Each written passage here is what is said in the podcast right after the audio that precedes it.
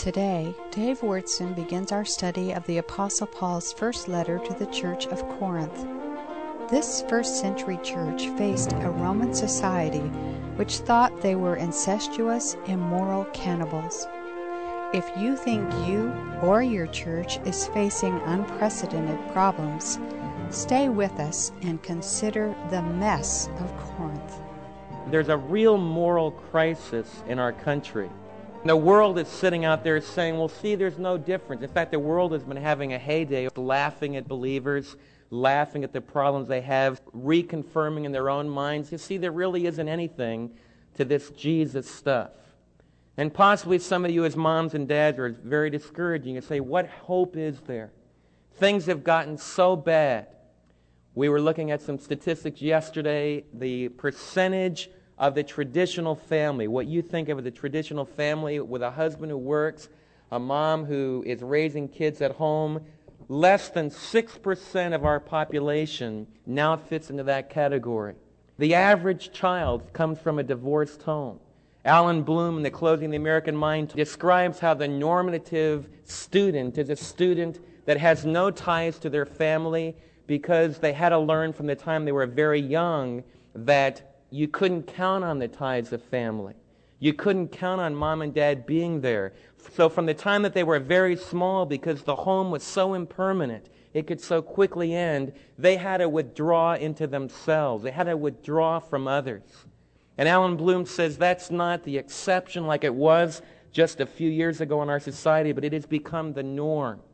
The alienated, lonely student who doesn't want to enter into any deep commitments with anybody because everything is so impermanent. As soon as a relationship begins to task my own desires for self fulfillment, as soon as there's an opportunity that I think might bring me greater meaning personally, then it's axe the old relationship, try to enter a new one. And so we live in a society where we can throw up our hand and say, where is it all going to end? Well, I find great comfort in the fact that as I study God's holy word, I realize that more than 2,000 years ago they were wrestling with these problems and they found answers. And there were people of God back at the time of Christ and in the beginning of the church that were experiencing the same kind of challenges that you're facing. Let's suppose that this church was filled with angry, jealous pride. I mean, there was a group that sat in this section, there was a group that sat in this section, there was a group that sat in this section, there was a group that sat in this section, and never would they switch groups. In other words, Jerry usually sits over here, but now he's sitting here. But in this church, they would never, never do that because this church had their own party spirit. This church had their party spirit. I'm not talking about partying spirit, but I'm talking about factions and anger and jealousy. And then just to stir the pie a little bit, let's suppose that we had somebody sitting with us that was living in an open relationship, not a repentant relationship, not a relationship they were trying to hide, but they were just living openly with their mother in a sexual relationship. And they were right here with us this morning, gathered together. And let's suppose that the church was saying, that's great. It's a new lifestyle. It's a new way to look at things. You know, everybody has the right for self determination, and yes, you know, ordinarily that would be wrong, but in this new age, living with your mother in a sexual relationship, there's nothing wrong with that. And then let's just stir it a little bit more. Let's suppose that there's lots of believers that are dividing from one another. In other words, lots of divorces and marriages that are taking place. Let's suppose that there's some other believers that have decided that sexual relationships is completely wrong. So in their marriages, they've stopped having sexual relationships. They become ascetic. They've started having brother sister relationships. To stir the pot a little bit more, let's suppose that there's a good portion of the church family that has stopped believing that Christ rose again from the dead. Let's suppose that in this church, when you go there, you find out that there's a major section that's decided that there's no resurrection. There's no bodily resurrection. They're not looking forward to resurrecting from the dead. The only thing that counts is a spiritual resurrection. Now, if you were in a church like that, what would you conclude about it? You would probably conclude this church has got problems. And that is an understatement. And I believe that there's some of you that are, are being challenged by Satan to say, there isn't any validity in this Jesus stuff. Look around at my believers. Every time that you all that have been married for a number of years see another marriage breakup, you start to wonder, maybe it can't work. Maybe it's, an, it's a fatalistic plague. Something new is happening in the world, and this tide is rolling over me, and I just can't really live for Christ. Well, what I want to share with you is that the church that I just described is the church that the Apostle Paul, with pen and paper, or pen and parchment, or quill and parchment, sat down, and with his secretary, he began to write a letter. You see, the Apostle Paul in AD 51 came into a seaport town. The city of Corinth was probably about the third or fourth largest city in the empire. 250,000 free men supported by 400,000 slaves. A city of 650,000 people. A big city. Paul came into this city. The reason it was so powerful is it sat on a little isthmus of land that guarded the highways, the sea lanes between the east and the west. And because of these two marvelous highways, these two marvelous seaports, this city sat perched with a marvelous fortification, a high acropolis that you could, called Acrocorinth, that you could run into if you were invaded. And so when this city was refounded by Julius Caesar, just like that, the wealth of the Roman Greek world began to pour through the city of Corinth. When you have wealth, it attracts all different kinds of people. And so when we look at the ruins of Corinth today, we can label the temple to Asclepius, the god of healing. We can find another temple to Apollo. We can find a temple to Aphrodite. We even found the headpiece of a synagogue, a synagogue of the Jews. And so we have this religious mix in this city of Jewish thought, of pagan Hellenistic thought. We have some of the occult thought from the East with all these people really going after the dollar. If you go to the Museum of Corinth today, you go into the museum and you can see a bunch of clay figurines of distorted male reproductive organs that are diseased. And it's a, it's a silent but very powerful testimony of the terrible vice of Corinth. Because in any seafaring town, and when there's wealth flowing, whether it's LA, whether it's Houston, whether it's New York, when Mary and I have visited New York, it's not quite as much as what it was like when I was a kid because the harbor of New York has fallen very much into disarray. But when I was a kid, you could go down on the, the looking toward the New Jersey side of Manhattan, and there there was one after another piers. And just off those piers, you could walk down the streets of New York if you took your life in your own hands, and you'd see one prostitute after another. In fact, the last time I was in New York in broad daylight, about 10 o'clock in the morning, we were down on that section, and you could see the prostitutes even at 10 o'clock in the morning.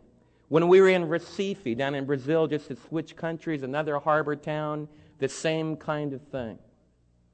Corinth was that kind of a city. It was onto that stage, not onto a nice, quiet, southern town where everybody believes in Christ and where nobody ever sins, where there's no problems at all. We're talking about walking out onto a, a platform that's loaded with vice, loaded with immorality, loaded with problems. And onto that stage in AD 51, the Apostle Paul came proclaiming the gospel of Jesus Christ. And people responded.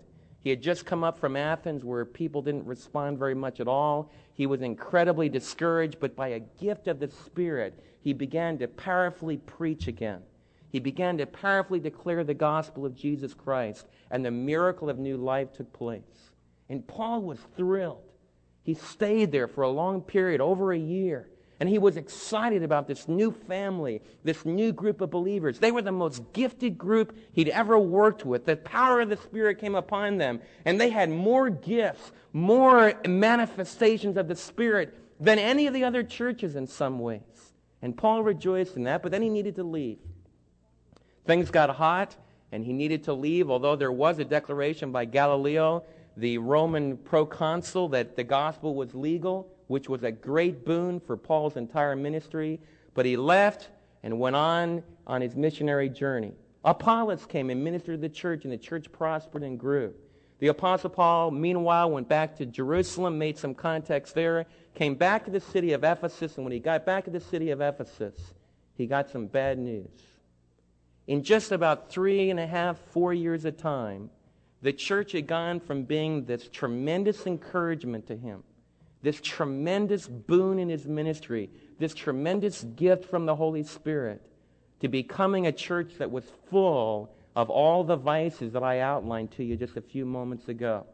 Because what I did is just go right from chapter 4 and 5 into chapter 7, into chapter 11, on into the rest of the book, chapter 15, about the resurrection. I just went through the book and just summarized the kinds of problems that had begun to manifest themselves in this elite church.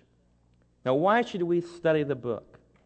Because I believe that one of the greatest problems facing you and I as believers today is how to live pure in a cesspool.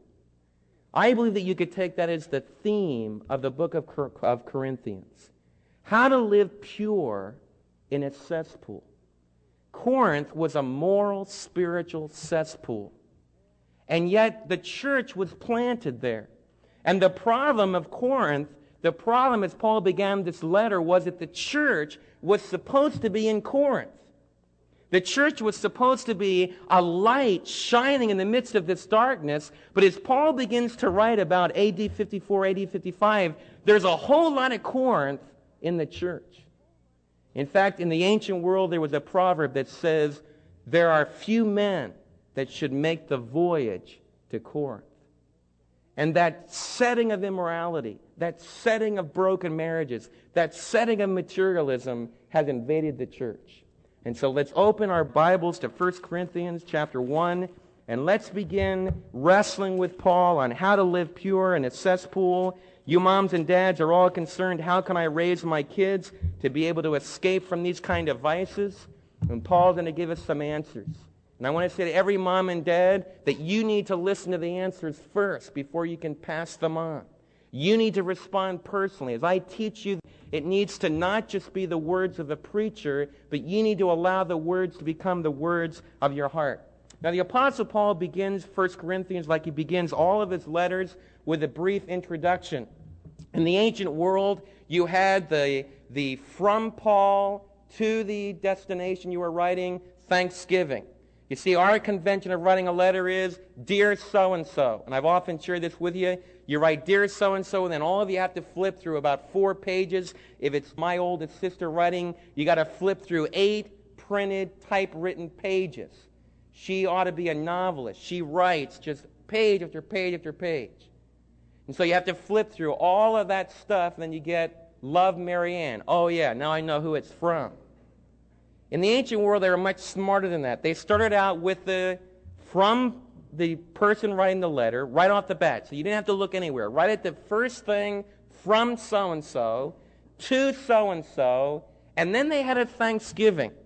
And it wasn't just kind of some, you know, malarkey, you know, you know, something just made up, just some convention they would say something very concrete and specific about what they were thankful for the people they were writing, what they were thankful for. Now, what the Apostle Paul does, this is a convention you can read, and you know, I've read other Greek letters that are not in the sacred scripture, that are just regular secular letters like you and I would write. And this convention is followed out from the author to so and so with some thanksgiving, or also a prayer. A prayer, like for example, if it's in secular Greek thought, a prayer from the, for the gods to bring blessing. The Apostle Paul takes that convention, though, and in all of his letters, he uses it to introduce to us very subtly some of the concerns of his heart. And so as we begin the introduction this week, right away, we become alert to some of the foundational concerns that the Apostle Paul has for this Corinthian group of believers and I think that because it's in the Holy Scriptures, they are the concerns that the Apostle Paul has for us. So we begin with this, verse 1.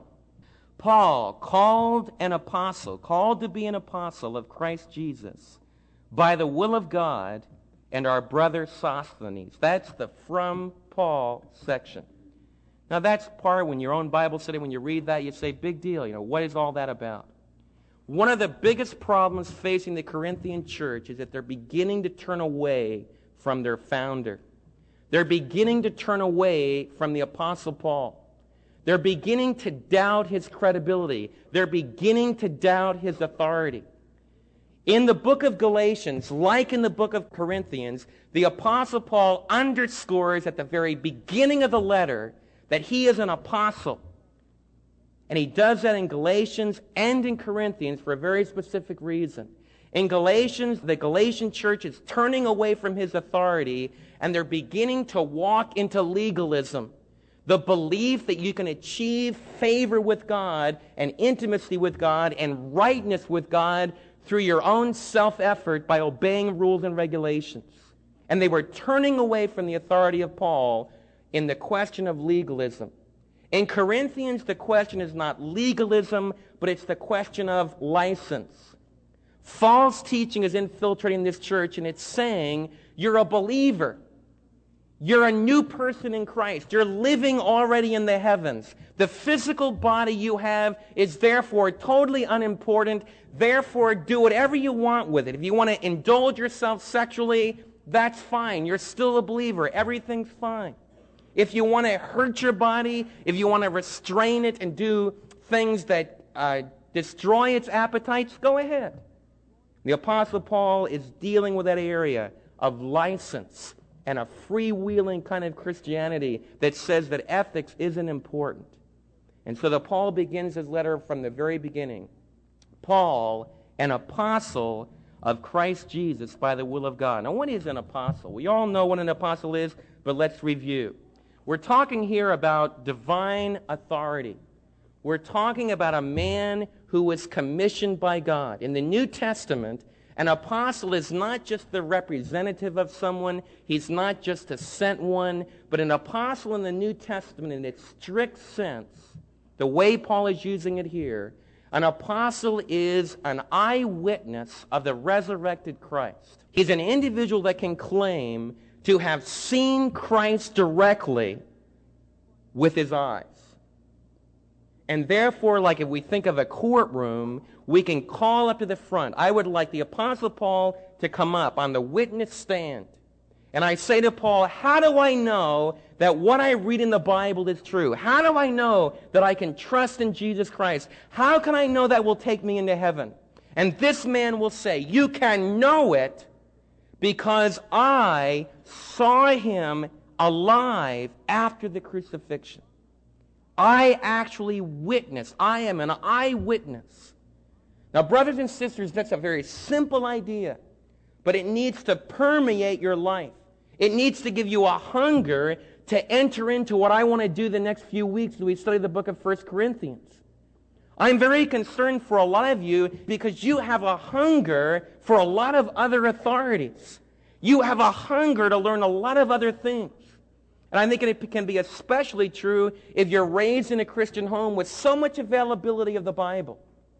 If you had never heard of a book like our friend from India that was here, if you lived for many years without a book that told you the answer of life and death, that told you about how to be confident of eternal life, if you were raised in a culture where there really weren't any authoritative answers, and suddenly somebody came to you and says, I've got a book that will authoritatively tell you about God.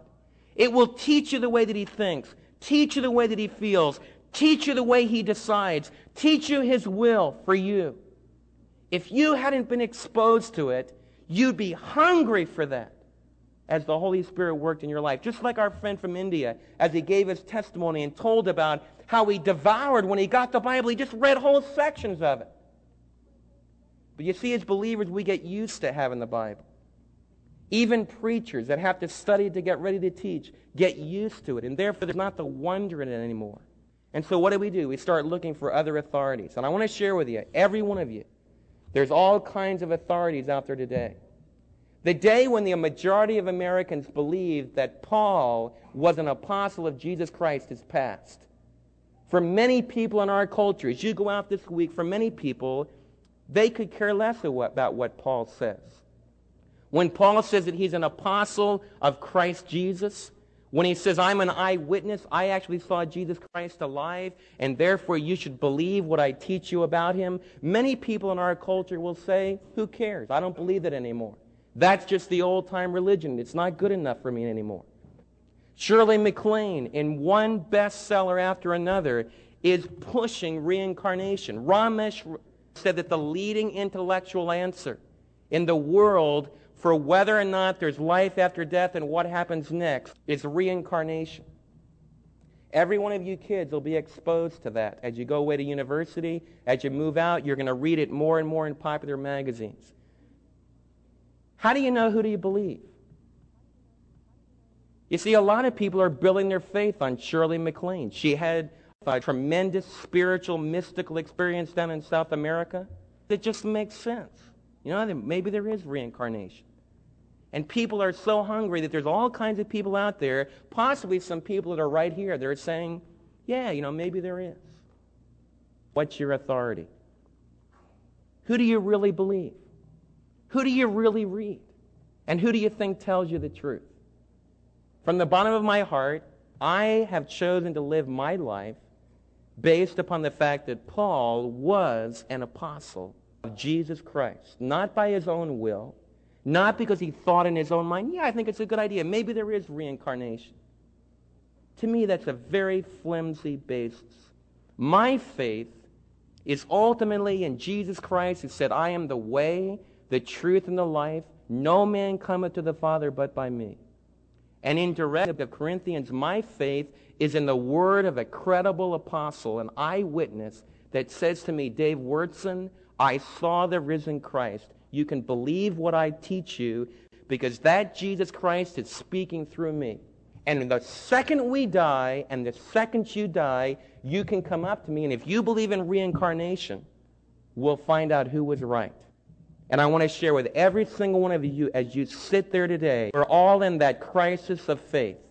I haven't died, either as Shirley MacLaine, no matter what she says about how many times she's lived in the past. She's never herself had this heart stop beating, had the brain stop functioning, and walked into the next dimension.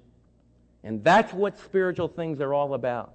Every one of you, the Lord Jesus comes back first, are going to make that transition through physical death. Who are you counting on at that moment? Who do you believe tells the truth? And I want to share something with you. Truth is not topsy turvy. Not everybody can be right. If reincarnation is right, then Paul is the biggest liar I've ever read. If Shirley MacLaine is right, Jesus Christ is the biggest impostor that ever lived. You say, that can't be. He was a good man. Read what he wrote. You see, that's the problem. You live in a culture where everybody talks about everybody being right, but nobody reads hardly anybody. Everybody learns secondhand. Nobody really thinks carefully about what everybody is saying. Because this whole Casper kind of a vanilla kind of stuff, everybody's right. I want to share with you from the bottom of my heart, not everybody's right. And oh, I'm thankful for a man that would write down to the Corinthians, Corinthians, I'm right. Because that's what the Apostle Paul is saying. He's saying, I'm an apostle. Not in arrogance, not in pride, but you know why he said it out of deepest humility? He says, I'm an apostle of Christ Jesus by the will of God. The apostle Paul was an apostle totally as a gift from heaven.